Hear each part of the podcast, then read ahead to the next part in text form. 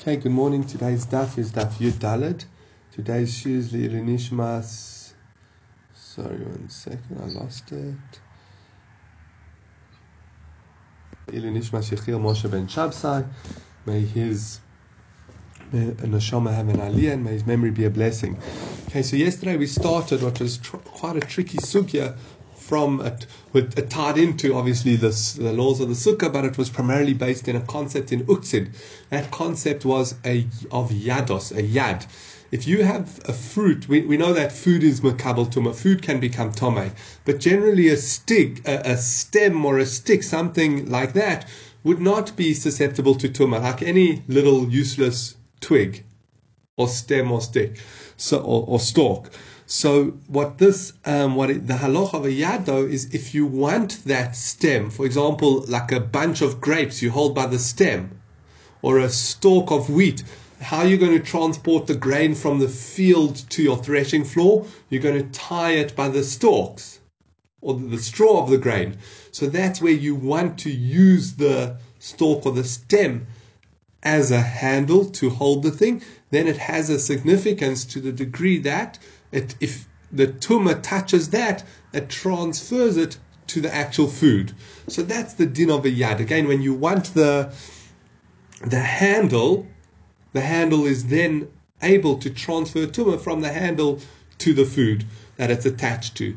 So we said, yeah, and there's another principle that if you don't want the handle, even if it's there, then obviously it wouldn't be susceptible to tuma and it wouldn't be able to make if a, a tome atom touches the that stem it wouldn't make the food tome it's only if you want the stem there. The example we gave that everyone agreed to was if you harvest grapes to press them into wine you don't want the stems there. I don't know I'm sure there's a, a good word but you don't want that wood part that you hold the grapes by because all it's going to do is get in the way of the pressing. It's going to absorb some of the liquid, some of the grape juice in the wine. So that you don't want them. So therefore they would not act as a yad.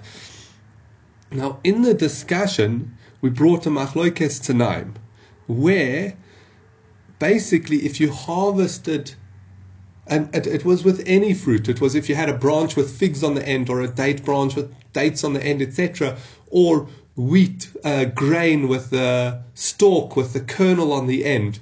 Um, that was uh, the Mishnah, and it could be any of those. We're just going to discuss it in light of the grain. So when I say the grain, obviously I'm referring to any of those above examples. Um, so if you harvested wheat for schach, there's a machloikas. According to the one Tana, you just have to remember the, the food part of the wheat is not kosher schach. Why? Because food can become tome. The stalk part of the wheat is kosher schach because it grows from the ground and it's not makabel tum, it's just a stalk. So if you want to put wheat on your sukkah, as long as you have more gra- more stalk than I don't know what, what than ear, than the actual grain part, then it's mavat, it's it's bittul in the stalk, and you can use it as chach. The second opinion came along and said, no, you can't just measure the whole stalk versus the grain part to mavatal it and use it as kosher paschach. What do you have to do? You have to measure the stalk versus part of the stalk which would count as the yad, and a second part of the stalk, and the part of the and the food part, the actual grain part. So you have less, so you would actually need a longer stalk to mavatil the part that can't be. Now, according to the second Tana, we see he holds, even though you harvested it as chach, um, it still has a yad. Again, you don't have to say that the whole stalk is the yad, because only the part by the grain that you actually need to hold the grain by would consider the yad. The rest would just count as stalk, which would not be makabel tuma. And again, to use so that's that's acherim. So the rabbanon don't count the yad; they just say the whole stalk versus the grain part. If that's a majority, then it's kosher schach. And acherim say no, you need the stalk versus part of the stalk. That would be the yad and part of the ear of corn. And we then mentioned that why would Achirim consider there? This is where we're going to basically go from. Why would Achirim count the yad? You harvested it for schach, not for um, not for eating. So you don't really need the grain. You don't need to pick up the grain with the with the stalk. So why would Achirim count it? So he said, no, the case is where it was cut down to eat. It was in that grain was initially harvested to eat, and the person changed his mind and decided to use it as chach. Now, as soon as you harvest this grain to eat, then that part of the stalk that you would carry it by does become a yad. So that's where we're holding at the moment. Again, you harvested this wheat to use as for food, which means that the part of the stalk that you would carry it by becomes a yad. And now you change your mind for schach. So Achirim says, well, the yad is makabel tuma, that can receive the tuma and transfer to the grain, and the grain is makabel tuma. So you need more stalk than that part together to absorb tuma. So now the Gemara asks, and this is the um, fifth, right at the end of the fifth last line of Yud Gimel Amud Beis 13b, it says, If you cut it to eat, what's the reason behind the rabbis? The rabbis ignored the yad. They didn't even consider the yad. They said the whole stalk, when you're measuring if there's a majority that it's kosher schach, you can measure the whole stalk versus the grain part. They didn't say anything about you have to measure the yad.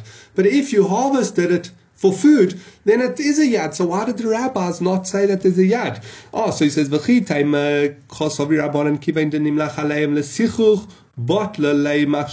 says, no, maybe once you change your mind to use it as chach, it cancels out his initial thought that it's for food.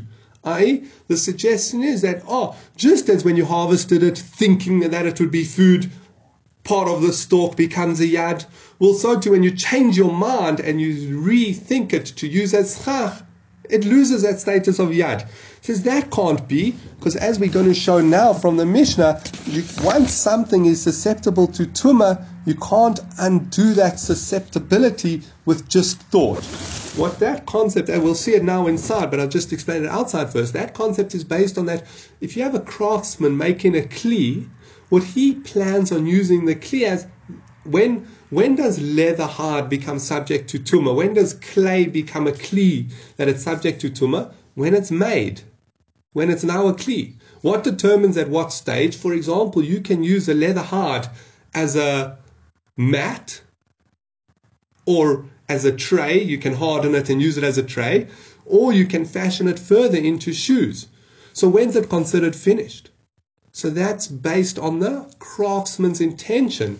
So if his intention is to use it as a tray or a mat, well, as soon as you have that shape and the thing and it's ready to put down on the floor, it's makabel tumah, it's able to become tumah, it's finished. If he intends to make it into shoes, well then it's then only once it's actually made into shoe. Once it's fit for a mat, it's not makabel tumah because it's only finished when it's made into a shoe, when it's cut into the straps and etc.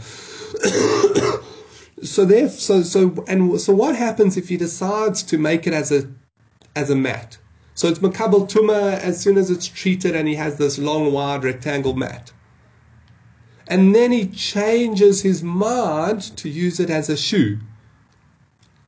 Just the changing of his mind doesn't undo it. So again, what's that concept that we're going to say now? We're going to bring out now that changing your mind is not sufficient to remove the susceptibility of tuma.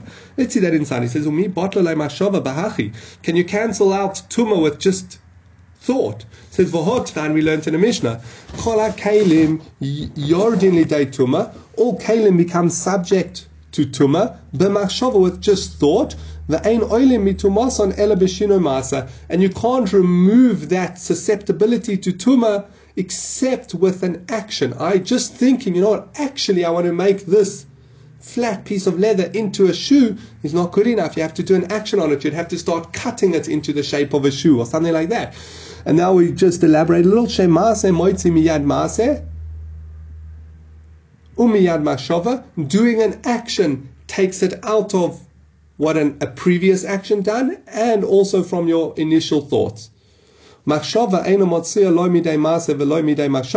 but thought itself does not take it out neither from an action, or if you did an action to complete it, then it would be makabel tuma, or if you just thought that it was complete, it's subject to makabel tuma, and doing another thought that you want to undo that isn't sufficient.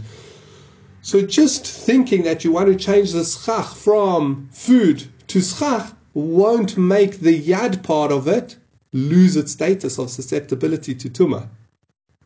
So the, so the Gemara wants to suggest another answer. So again, we back to our question. The Rabbanon say that you just measure the whole stalk versus the grain. We said, but why? If it was harvested for grain, then the yad is makabel tuma, and just the thought that you know, actually, I'm not going to use it for food, I'm going to use it for schach, isn't significant enough. Says, oh,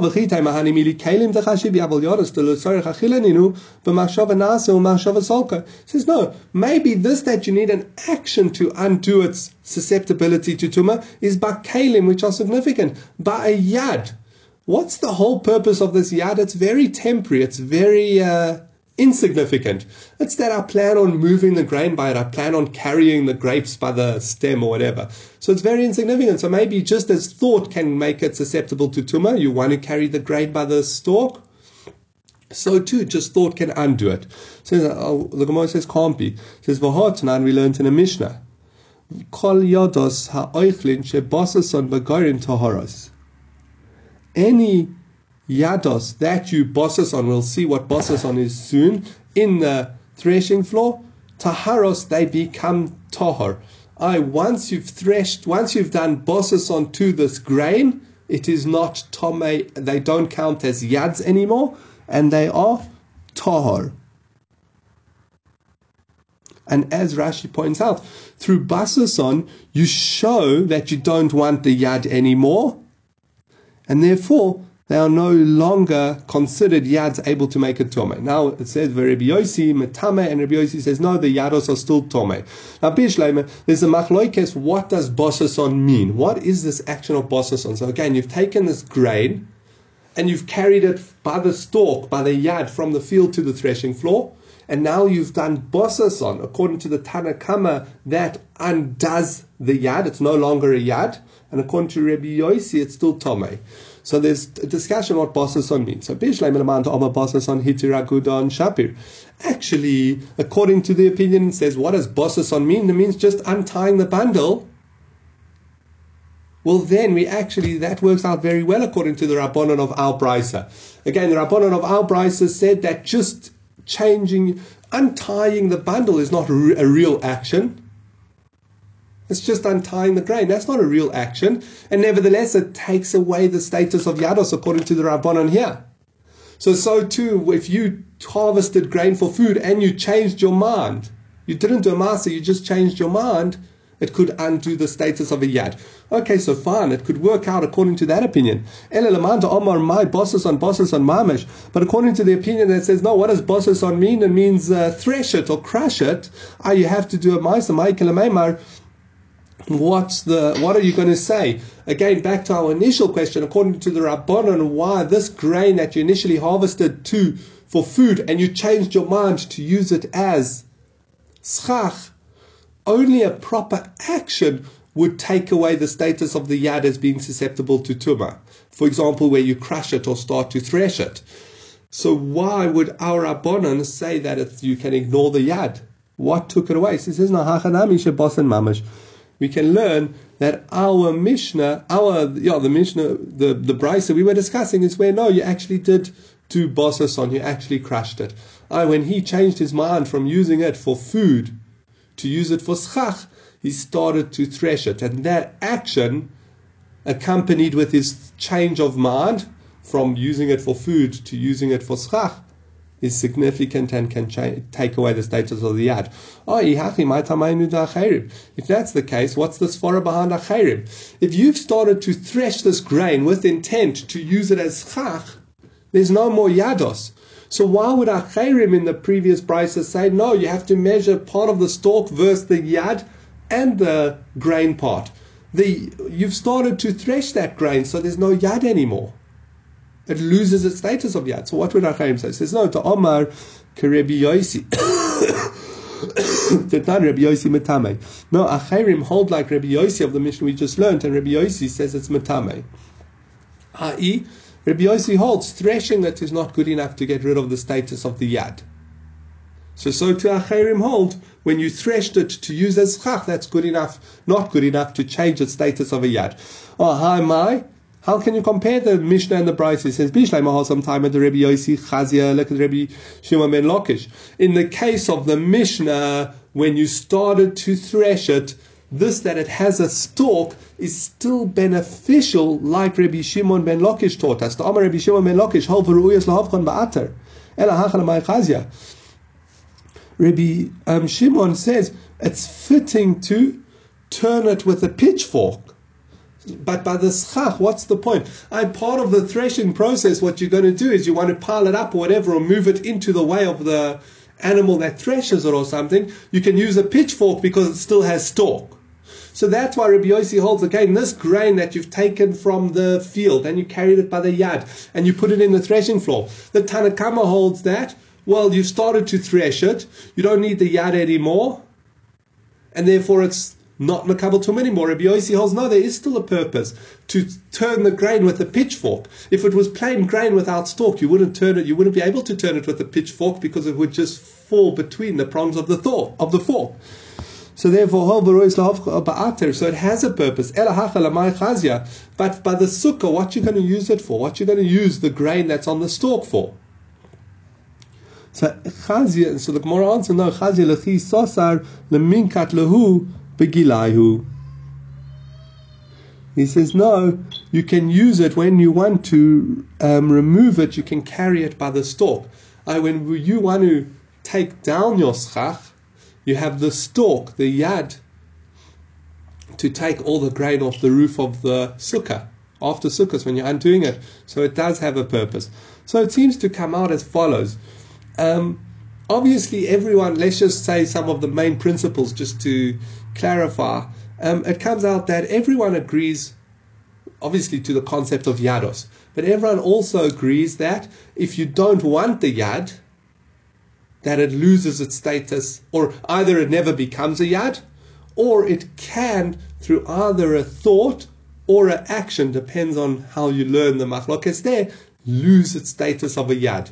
The only question is, the machlokes seems to fall in fall between the cracks because what happens if it has a slight purpose? I again already, as we said, this concept of yad is almost in a way flimsy to start with. What are we saying? We're saying this stem has significance because you would carry the cluster of grapes by it.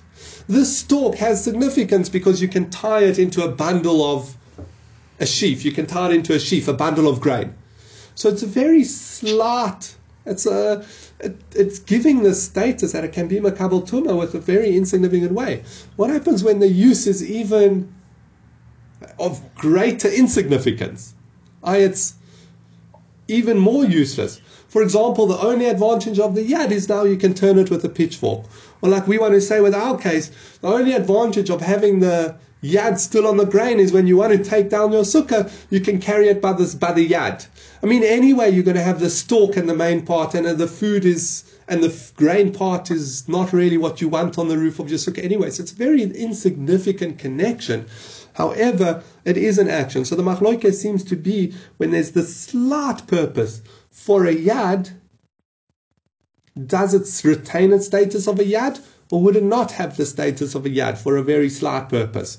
Um, okay, and then tied into the machloikes was if it starts off with the status of the yad, how does it lose its status of a yad? Is it just with machshava, thought, or does it act? You actually have to do an action with it. Like we said, by regular kalim, if you have a craftsman making kalim and he's decided that it's complete, it is now susceptible to tuma, to undo that if he wants to say, well, actually, I want to manufacture it into something else and it still requires a lot of work, he has to actually do an action to undo that thought. Okay, that's a side point. Um, now, just as a side point, an interesting s- discussion that comes up from this concept that his thoughts make it into a yad Whenever we say machshava, there's a general question do we mean literally speech? sorry, do we mean literally thought or do we mean speech? I, when this craftsman wants to use this hard as a tray, as a tabletop, does he have to say, I want to use it as a tabletop, and then it's subject to tuma as soon as it's ready? Or is just thinking significant? Again, the word thinking implies that it, that it means just thought, but there are other Gemaras elsewhere that imply that thinking means he has to say it. I'm trying to remember where it is. It was a strange case, but it's, it slipped my mind. But we find this machlokes a few times. So too by pigul. Remember the kohen. If what's pigul? Where the kohen thinks to use something for another purpose, uh, to to offer the korban, sprinkle the blood, or eat the korban past its time. Does he have to say, "I want to um, eat this korban in three days' time"? Or if he just thinks it, again, there it's machsheves pigul, the thought of pigul, but does it um, does it play out into this uh, this idea of uh, um, when we say machshava, do we mean he has to say it or do we mean he has to think it? And I'm, I'm trying to think there are a few other examples, but this discussion of when we say machshava, his intent, does he have to specify it for it to count? I actually say it, or does it mean literally just think it? okay, let's let's carry on in the Gemara. Gufa, we mentioned tahoras. All yados of food that you were bosses on in the in the goyren, it becomes tahor. Rabbi Yossi metame, and Rabbi Yossi says it's tome. So this is the quote from the Mishnah that we mentioned above. It says, "My bosses on." What does bosses on mean? Rabbi Yochanan, I'm a bosses on. Rabbi Yochanan says it means literally crush it. So if you have grain in the threshing floor and you start to crush it, the Tanakama holds the, the grain's no longer considered yados because now you clearly just want the food part and not the stalk to carry it by. You finished carrying it. The Rabbi uh, Rabbi Elazar Oimer hitir agudan. Rabbi Elazar says no. Bosason means just untying the bundle. According to Rabbi Lezer, it makes sense why Rabbi Yossi holds it's still tome because you haven't done an action. Okay, like we said, once something's subject to tuma, according to Rabbi Yossi, you would only be able to undo that susceptibility to tuma if you do an action. But according to Rabbi Yossi, who says bosason means literally crushing it or threshing it, why would Rabbi Yossi hold that that yad is still considered a yad? You've done an action to undo its status. So Amar Rabbi Shimon ben Lakish, Rabbi Shimon ben Lakish says, no, you can use it to turn with a pitchfork. Ah, there is still a slight benefit of the yad, and therefore that's why Rabbi, the Tanakama holds it's insignificant, that benefit of the yad, therefore it's not a yad anymore, and Rabbi Yossi would hold it is. Now, once we mention this atar, this turning something with a pitchfork, we bring in an interesting piece of davening. It says, atar. Why do we find that the tefillah of tzaddikim is comparable to atar? I, um, um, uh, by, by Yitzchak, it says when he's davening, it says, um, vayetar, so I just want to check that I have the correct posuk. And vayetar Yitzchak la Hashem. Vayetar lo. Yitzchak davened to Hashem. It uses this phrase of turning with a pitchfork as davening to Hashem. So why do we find the tzaddikim of the tefillahs of tzaddikim says loymar lechot to teach you ma atar ze mahapeches atfua begorin mimokom lemokom. Just as the grain can switch, change this pitchfork turns the grain from one side of the goyren to the other, after filoson shel tzadikim, so to the tefillah of the righteous, mahapeches dato shel HaKadosh Baruch Hu, midas lemidas rahmonios. It changes Hashem man from cruelty to mercy. Aye, that's the vayatar. Again, we find throughout the Nevi'im many different phrases for tefillah, for davening to Hashem. And obviously they represent different types of tefillah. Sometimes we daven, we praise Hashem. Sometimes we thank Hashem. Sometimes we ask Hashem for things. Sometimes we plead. I um, so there are all these different words for davening that have different. They're a different type of tefillah. And different times we need to do different types of tefillah. One of those seems to be vayetar. And that type of tefillah, that pleading with Hashem, that crying out to Hashem, changes his from cruelty to mercy. Now, obvious question that this would is a springboard for discuss for discussing is how can tefillah change Hashem's mind? If you deserve it, you deserve it. If you don't deserve it, you don't deserve it. So, what is Hashem? What is tefillah doing that changes his mind? Um, and very briefly, I've taken a long time for this, um, but very briefly, um, one of the considerations is, um, is one of the ways of understanding it is is when you daven and connect to Hashem properly, you have a new realization of how the world works, a new realization of Hashem's level of mercy. And therefore that new realization almost transforms you into a different onto a different spiritual level and therefore you're deserving different things. And if you think about it, that's a very special concept. I know we often just daven, we read the words and get through it and then we're done. But really, tefillah, and especially the Shemona Esrei, is the concepts that we should be davening for, that we should be focusing for, that we should be pleading Hashem for every day of our life. And when you realize that Hashem can grant those, and you realize how much Hashem does in our life, in our lives, um, you can. That transforms you. I know the Shirei Das of Rav Aram Yitzchak uses a story with Abraham and Sodom to illustrate this point. He says, what Abraham davens to Hashem, and he says, if there are hundred righteous people in Sodom, don't destroy it. That's what Abraham's tefillah. Hashem says, no, I'm going to destroy it. So what was Abraham's next point? Okay, fine, if they're 90, don't destroy it. And Hashem said there aren't 90. But that doesn't make sense. If Abraham asked for te- for a hundred tzaddikim to not destroy it, and Hashem says, "Well, that's not good enough. I'm going to destroy it," what made him think that he could daven for ninety? If anything, he should you up. If I say, "Can I buy your car for ten thousand rand?" and you say no, I can't then go, "Okay, what about for five thousand rand?" I must go to fifteen thousand rand. You've got to go up in your bargaining chips, and Abraham went lower. So, so, so Shirei Das explains no, because when Avram davened and he connected to Hashem in that way, even though Hashem said, I'm refusing your request, Avram realized how much more merciful Hashem is. And he realized from his tefillah, oh, I didn't, Hashem's not merciful to the degree that I had to daven for a hundred. Hashem's much more merciful to the degree I can daven for 90. And he davened for 90 and he wasn't answered. So what did he do? But through that tefillah, granted Hashem didn't answer his tefillah, through that tefillah he connected to Hashem on a whole new level. And he realized, oh, Hashem's that much more merciful. I can even daven for a lower number. So that's this. That's one of the concepts of davening. Why you can change Hashem. Uh, it sounds like we're changing Hashem's mind or what you deserve, but actually through the process of davening itself, it should be transformative.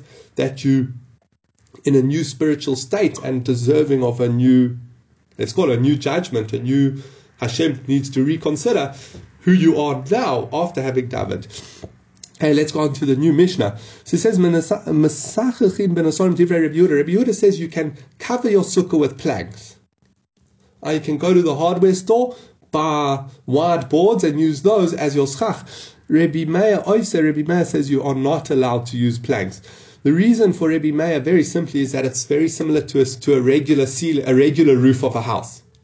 And therefore, Chazal didn't wanted you to realize the difference and distinguish between sitting in your house and sitting in your sukkah. Again, if a roof, if boards were put on a roof, I, th- I think there are various ways of looking at it. But one is if boards were put on a roof to be a house, then it's not a valid sukkah. It has to be on for shade purely. That's Rabbi Yehuda, but Rabbi Meir says also, Nosan oleo neseh shehu rochav arba tvochim vad shelo um, tachtov. If you put a plank that is four tvochim wide, the sukkah is kosher, or vilvad shelo yished tachtov, you're just not allowed to sleep under it. Um, yeah, let's we'll analyze this Mishnah as we go into it into the sugya a bit more. So let's start. The first point is what what width of planks are we talking about? Because on the one side, obviously you're allowed to use reeds or bamboo, but we said you're not allowed to use planks. So where's the line? What what are they debating? Rabbi Yehuda and Rabbi Meir. Again, Rabbi Yehuda was the lenient one who said you can use these planks, and Rabbi Meir was the strict one who said you can't. So Omar Rabbi Omar Rav Machloikes ben Asorim Sheish Beim Arba. The Rabbi Meir is like Zairus Tikra and Rabbi Yehuda like Zairus Tikra. The Machloikes is specifically with planks that are four tfochim wide, four fists wide. That's, according to Rabbi Yehuda, it's good schach. There's no such thing as gzeira that it's like a roof. a tikra, and according to Rabbi Meir, it's possible because of this gezerah. Aval ben Asarin, Aval ben Asarin bohem arba divra kol But with planks that are less than four tvachim wide, everyone would agree that that is kosher schach. I say if you have a uh, plank that is three tefachim and a, and a bit, three tefachim and a half, it's good. The reason that Rashi explains is because not when they used to make roofs, it wasn't. They would generally use four tefachim or wider. They wouldn't use less than four tefachim. That's how Rav explains the machloikas again. Larger than four, less than four tvachim is kosher according to everyone. The machloikas is can you use a plank that is wider than four tvachim? Shmuel Amar b'shaim bohem arba machloikas aval yesh bohem arba divrei hakol psula.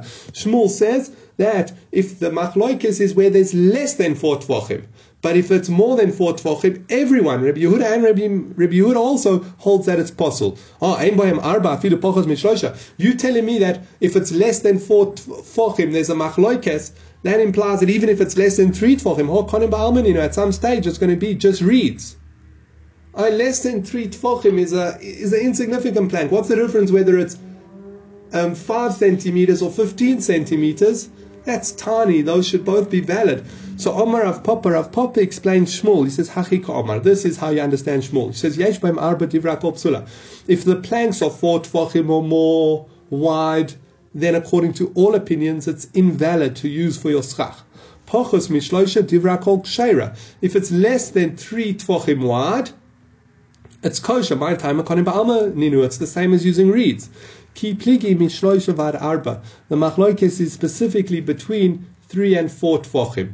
Mar sovar. Rabbi Yehuda would hold, given the lesnu shir makom loigazrinan, since they don't have the status of a place. We know generally in Torah law, for something to be considered a significant area, it has to be four tfochim. Like we learned in Hilchah Shabbos, to put something on an area less than four by four tfochim is not putting it on anything um, regarding carrying and stuff. So four tfochim is what's considered a place that's significant. Less than four tfochim is not significant and therefore you can use a plank. One second. And. And the other opinion, Rabbi Meir holds no. We see that it doesn't have the status of lovud anymore, therefore the, the gezerah applies. What's lovud? Remember, lovud is if you have a space less than three tvachim, you can view it as if it's not there. If you put uh, Remember when we were discussing a roof in that where it came out clear, and you put branches within three tvochim of each other, it's as if it's a solid wall because you view a space less than three tvachim as if it's not there. So he says, so more than three tvachim, you view, view, it as it is there. So we see there is a significance to three tvachim. So that's why Rabbi Meir says as soon as you have a plank over three tvachim, it's posel schach, xeris tikra. Rabbi Yehuda says it's still kosher schach. And obviously, only once it's four tvachim wide, then everyone agrees it's possible. That's how Shmuel explains machlokes. Yes, Mervyn. No, you just answered it with a space between the boards because you still have to have the sun coming, the shade, but some sun coming oh. as well. So, so I looked into that a little. It's, we'll, we'll, we'll just, yeah, no, so, yeah. So, so I looked into it a little. There's, there's, there's, strictly speaking, the only the requirement for the schach is that there's more shade than sun. Okay. Now, I'm sure you've all heard the thing that you have to be able to see the stars. The reason for that is a side point. Uh as far again, I didn't get a chance to look into it properly, but as far as I remember and just what I glanced through yesterday evening, um, is that there's a separate problem of if you make your schach so strong that the rain can't get in. I like a thatched roof. A thatched roof, if you think about it, is 100% kosher schach. It's straw and wooden beams. That's grows from the ground, then it's not makabel tuma. It's raw materials. So that theory, so that's invalid because rain can't go through it. It's a proper roof. It's not a temporary hut anymore. So that's where I think the, the, the idea, it is mentioned in Shulchan Aruch that ideally you should be able to see the stars. I rain should be able, it should be thin enough for rain. But most poskim hold, strictly speaking, you can make the schach as thick as you want. And so so that po- problem of of the stars is almost a secondary concern. It's basically as long as, even if you make it, you pile leaves and palm branches one on top of the other till your roof is uh, one amma thick. As long as if it rains, maybe even if, as long as when it pours, some of the water drips through, it could be a kosher sukkah. So you're right, there is that aspect of ideal that you should maybe have a bit of sunlight or be able to see the stars or some stars at least from some point in your sukkah. But the primary thing is that you, um, the primary thing that, that's that's a different thing because theoretically you could take boards, let's say less than three tefachim, according to uh, according to everyone how we've learned. If you take a board that is less than three tefachim, so you go to Builder's Warehouse and you buy these planks, those uh, boards that are that wide, one and a half tefachim, you could literally line them up next to each other and use them as your schach, according to this, how we're learning now. Interestingly enough, the more contemporary poskim go into says, wait, if you look at your roof, I mean, our roofs you can't see because you have a ceiling, but they don't use boards that are four tefachim thick. They're using, for the rafters, etc., they're using thin. So they're actually more, I mean, the Rishonim already discussed, maybe you shouldn't be using boards that are wider than a tefach, because even those are used in our roofs. So there's a little bit of a discussion there. Or on the other hand, our roofs you don't make from wooden boards. So maybe on the other hand, you should be allowed to use a plank that's even wider than four tvachim. Again, you run into this discussion of what if the rain can't get through. But again, if you take two boards that are a meat, you have a big sukkah, and you take a board that's a, well, let's not get into bigger sukkah, you take four tvachim and four tvachim and put them with a small gap between, the rain can get through. So you wouldn't have that problem, and that's not how we build our roofs. So maybe that's a kosher sukkah. Maybe it undoes the gzera. That's a sad question um, to go into if we go into the halachas in more detail. So again, there's a stringency nowadays, is that the wood that they use for roofs is much thinner. It's not for tvachim, so maybe we should be very strict with it. And there's a leniency is that we don't make our roofs from thick boards, wide boards. So maybe you should be allowed to use wide boards, which would be a leniency. Okay, so you have to look into the halachas. Obviously, ideally, we would take both of those into account. Um, but that's the that's that point over there. Yes.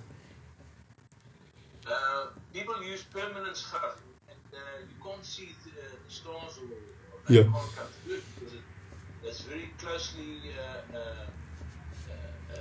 together. Yeah. Um, so let's let's leave that for when we discuss using reed mats as schach. It's coming up. Remind me of your question when we discuss reed mats. But I mean, generally they, they are close together, but the rain will easily come through, and also they often between where like the string, how they tied, you can see gaps. But if they are very close together, as I said, as long as the rain can still come through, it will be a kosher sukkah. Um, but let's discuss that more when we discuss the permanent schach, when we discuss reed mats, using a reed mat as a sukkah. I think it might be the next Mishnah even. Um, Tnan, um, now we're going to try prove either way. Now, I'm not trying to be dismissive. All these questions you're asking are discussed in Shulchan Aruch and the commentaries, the Mishnah Berurah, and obviously the earlier commentaries. Um, just in um, so that's why I just try to mention it very briefly because there's a lot to do in the daf. Um, but obviously, if it comes to practical, we can go into it in more detail. Um, so we mentioned there was a machlokes. Rav said the Mishnah says Rabbi Yehuda says planks are kosher and Rabbi Meir says planks are posel. Um, Rav said the whole machlokes is more than four tefachim. If they're less than four tefachim wide, they're valid and according to everyone, and if they're wider, then it's not tvachim. Rabbi Shmuel had a slightly different way of learning. Shmuel said no. If it's more than four tvachim, everyone agrees it's possible. If it's less than three tvachim, everyone agrees it's kosher. The whole machlokes where Rabbi Yehuda says it's kosher and Rabbi Meir says it's possible is when it's th- between three and four tvachim wide. Um, so we're going to try prove either way. Tna nosan arba tvachim tachtov. If you put a plank that is four tefachim wide on the sukkah, it's kosher as long as you don't sleep under the plank. Ah, your sukkah is kosher, but that area under the four tefach wide board is not valid sukkah and you can't sleep under it. Now, Bishleim and Shmuel to Amma Bisha Ein Bohem Arba Machloikes Aval Yesh Bohem Arba Divra Kopsula. It makes a lot of sense according to Shmuel, who says when it's less than four, it's Machloikes, but when it's wider than four, everyone will agree it's possible. Mishum. That's why you can't sleep under it. Because according to Rabbi Meir and Rabbi Yehuda, it's more than four tvachim, it's possible.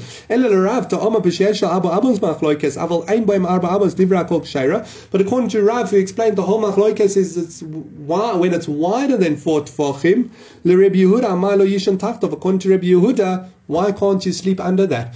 According to Rav, according to Rabbi Yehuda, you can have boards as wide as you want. It's not limited to four tvachim.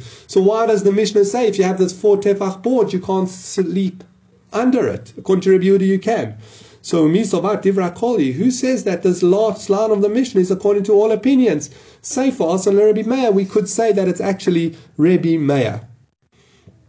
Um, I should have mentioned, interestingly, and this is because this is coming up now, is um, remember this board, if this four tefach board of posel schach, if it's in the middle of the sukkah, it invalidates the whole sukkah. It basically splits the sukkah. It would be the same as if you had four tfochim of material or four tfochim of foodstuffs. Anything that's makabel tuma, anything that's not valid schach for four tfochim in the middle can invalidate the whole sukkah.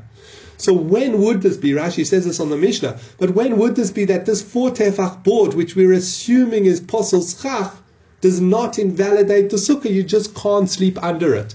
So Rashi says that's when it's within four amos, not four tefachim, that's a fist, four amos, which is an arm of the wall. Because I don't know if you remember earlier on in the Masechta, we learned about it, doifen akuma.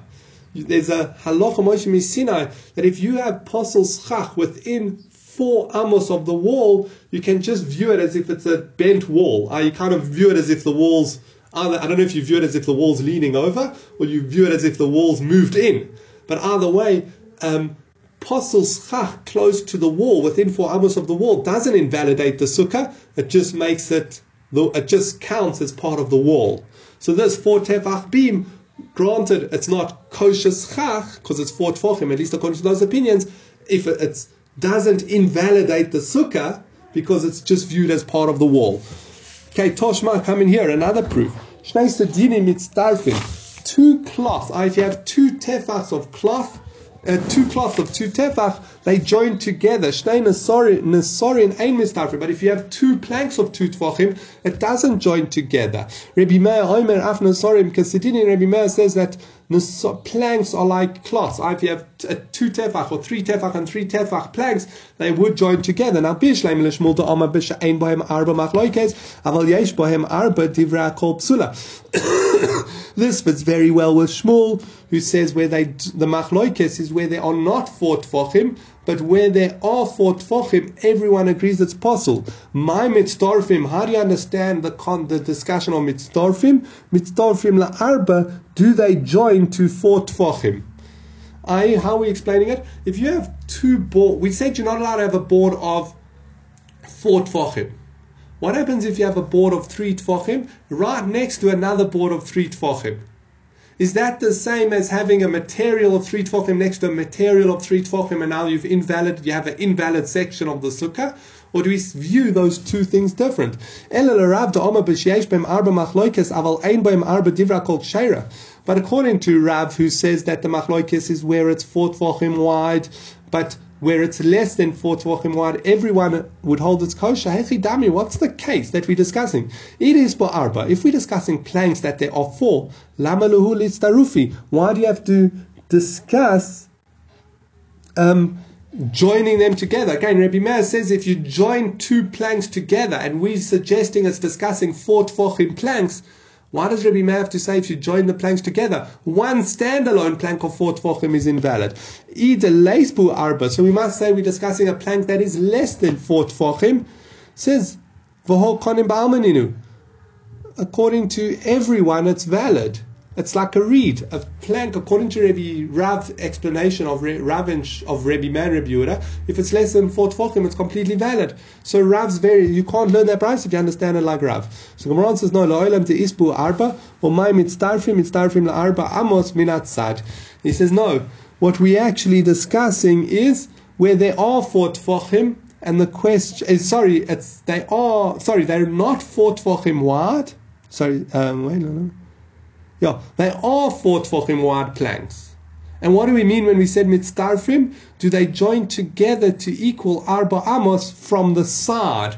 I again four tefachim on, if you go to the side of the sukkah and you put a plank of four tefachim and next to it a plank of another four tefachim and next to it a plank of another four tefachim. According to Rabbi Meir, those planks which are four tefachim are posels chach, and therefore they will add together to be dofen akuma. And therefore, if they over, if let's say a planks of four tefachim, which together equal four amos, um, so that would be what four amos is six tefachim, so for 24 tefachim wide of these planks, it would invalidate the sukkah because your dofen akuma, your bent over wall, is too much. But according to Rabbi Yehuda, it would be valid because they valid schach anyway.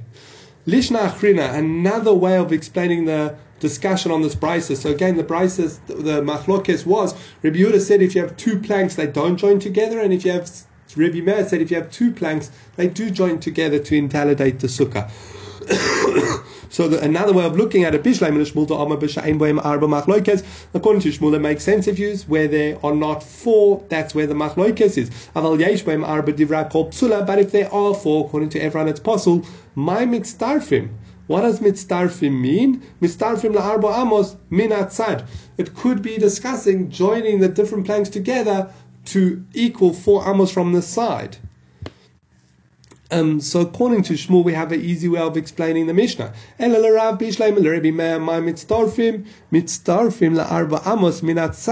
According to Rabbi Meir, we, according to Rav, Rabbi Meir fits. Again, when we're saying these planks join, we're saying the planks join together to of invalid schach to equal four amos from the wall. And again, if you have posel schach going more than four amos away from the wall, you can't say dofen akuma anymore, and the sukkah would be invalid. That's what mitzdarfim would mean. Ella Rabbi Yehuda, again, Rav according to Rabbi Yehuda, that a plank that is wider than four tvachim is valid schach. Omar afilu yesh arba kashera. My aim mitzdarfim kanim ba'almaninu. Why don't they join? Why do we say they don't join together? It's got nothing to do with joining together. Um, because joining together implies that standalone they would be valid, but together they would be invalid. But according to Rav's explanation of Rabbi Yehuda, no matter how wide these boards are, they are always valid. So mitzdarfim. So he says no. So Rav will answer no. I did a Ka'ama Rabbi Meir mitzdarfim. Omer Rabbi Yehuda ain't mitzdarfim. No, he's just responding to Rabbi Meir. But the fact that Rabbi Meir says they join together to invalidate the sukkah, Rabbi Yehuda says they don't join together to invalidate the sukkah. But obviously, according to Rabbi Yehuda, it has nothing to do with joining because again, according to Rabbi Yehuda, according to Rav, it's kosher schach. Kan Tanya Kavaise the Rav, Tanya Kavaise the Shmuel. We have actually have a brisa that fits in with Rav's explanation of the Machloikas and a brisa that fits in with Shmuel's explanation of the Machloikas. Tanya Kavaise the Rav. What's the brisa which fits in with Rav's explanation? Again, Rav's explanation is if you have a board that is less than four tefachim, everyone holds it's kosher. If you have a board that is four tefachim or wider, Rabbi Meir says it's possible, and Rabbi Yehuda says it's kosher. Um, so how is that? Um,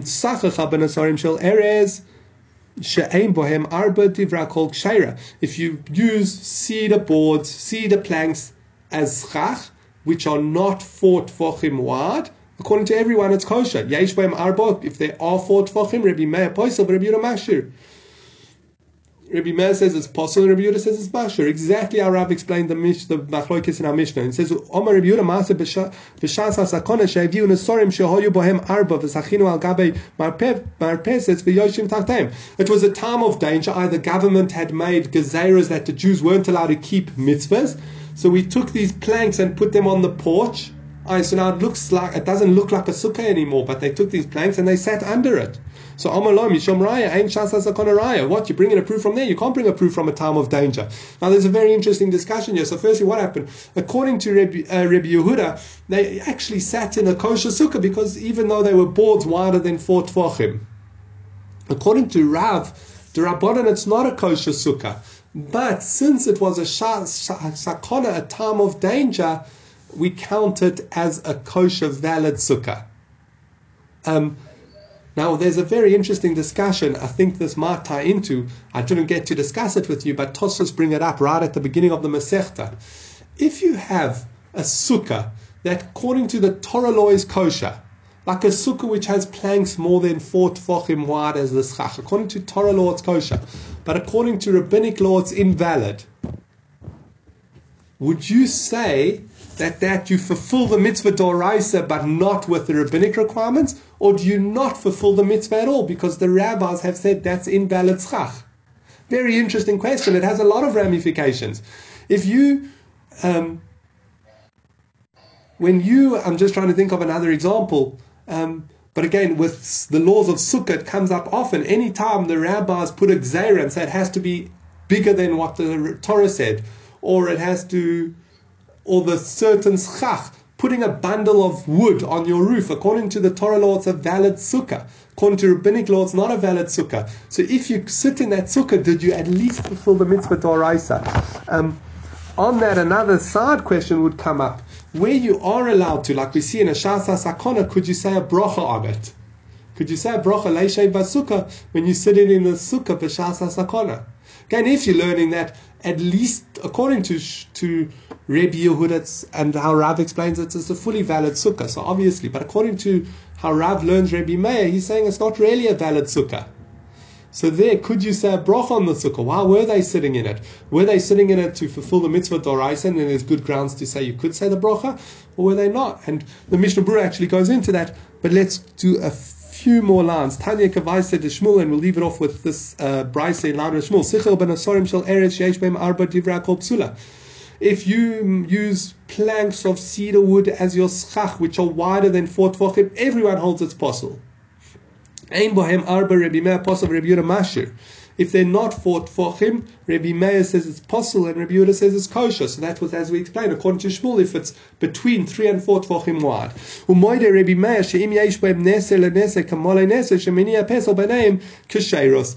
Rabbi Meir would agree that if you have planks and between the planks is valid schach, then it's a kosher sukkah. Rashi explains from a Gemara coming up in a few daf what that means. That means if you have a sukkah of exactly eight amos, and you start with the plank on either side of the eight amos, so four tvachim, and then you leave a gap of four tvachim for kosher, with kosher schach, and then you have another plank for four tvachim, and then you leave the gap of kosher of kosher schach of four tvachim. When you come to the middle of the sukkah, you end up with a gap of eight tfachim of kosher schach. Now, obviously, eight tfachim of kosher schach is a kosher sukkah because remember the minimum size sukkah is seven by seven tfachim. So again, so when you're dealing with the sukkah, that's exactly eight amos, starting on the outside, and you end up. Why is it the problem with the outside is it's doifen akuma, but the doifen akuma doesn't equal four amos because it's valid schach the last four amos, four tfachim of those four amos and on the other side, and in the middle you have a valid sukkah. So that's why it works out okay according to Rabbi Man, obviously Rabbi Yehuda. Umoide Rabbi Yehuda, Rabbi Yehuda would agree, Sheim Nasan Alo Aneses, Shu Rachav Arbat Fochim Kesheira, that if you place um, a neser that is wider than four tfachim, it is kosher. I if you place a plank of four tfachim, which is an invalid plank, but it's within four amos of the wall, Again, it's kosher because of doifen akuma. Tachtov. But you're not allowed to see, sleep under it. If you sleep under it, you have not fulfilled your obligation. Again, because for all intents and purposes, if I understand this correctly, you're sleeping under the wall. Again, as we said, there's this leniency that if you have four tfochim of posel schach in the middle of your sukkah, well, it splits your sukkah and then you don't have four walls around your sukkah. But if you have it close to the wall, up until four amos of invalid schach would still be valid. It would just be viewed as part of the wall. Now, obviously, you can't sleep under the wall of the sukkah. You have to be under the roof of the sukkah. So that's, if, if I'm understanding correctly, that's why Rabbi Yehuda would agree that it could still be, and obviously Rabbi Meir also, that it could still be a valid sukkah. You just can't, if the plank that is more than four tefachim wide is closer than four amos to the wall, you just can't sleep under it. Okay, we'll leave it there for today.